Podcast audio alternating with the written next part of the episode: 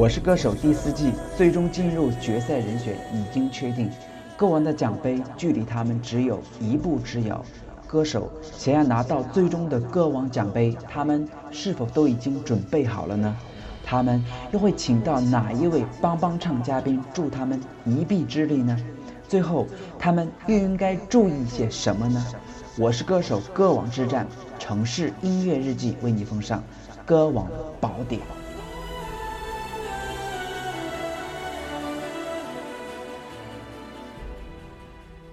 大家好，欢迎收听本期的城市音乐日记，我是主播楚连杰。那么今天我们为大家奉上的依然是《我是歌手歌王之战》的歌王宝典。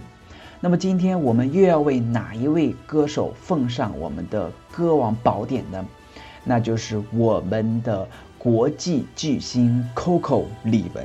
那对于李玟的最终歌王争霸，我是最不用担心的了。因为她无论从帮帮唱嘉宾的选择，还是从个人的一个呃歌曲秀，都一丁点儿问题都没有。那么帮唱嘉宾方面的话，我看到网络上都会说他会请到贝嫂来帮帮唱，那其实我是不看好这样的一个选择的。虽说我们有一句古话，外来的和尚会念经，但是在我是歌手的舞台当中，这个并不吃香。那。就呃，比如第一季黄妈请到的韩国的歌王 The One 帮唱，还有第三季 The One 请到的《爱的宿命》的原唱 Line，其实，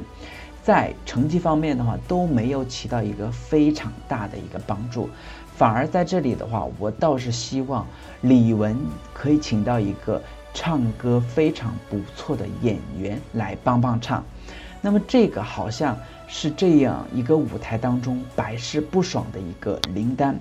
那么我最后的话就建议他其实可以试着请请我们的黄晓明来，因为黄晓明他一个是在之前的话跟 Coco 在东方卫视当中的《中国梦之声》当中有过导师的一个合作，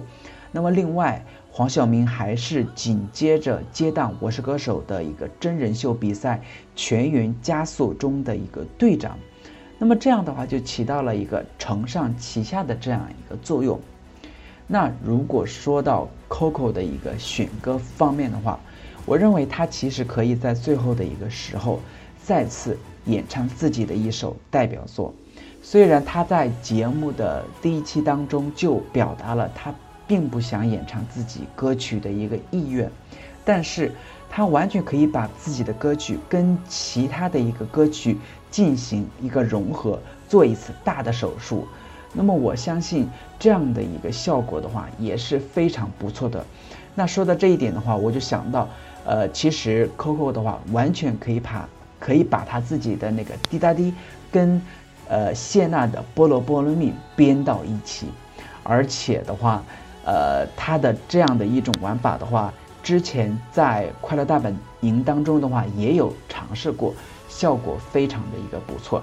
而且还可以拉拢一下谢娜的粉丝给他投票呢。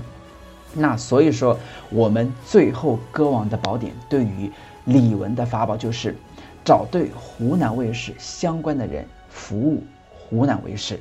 好，那么这一期的歌王宝典之。Coco 李玟就到这里了，那下一位我们又要为哪一位歌手奉上我们的宝典呢？希望大家一直关注我的城市音乐日记。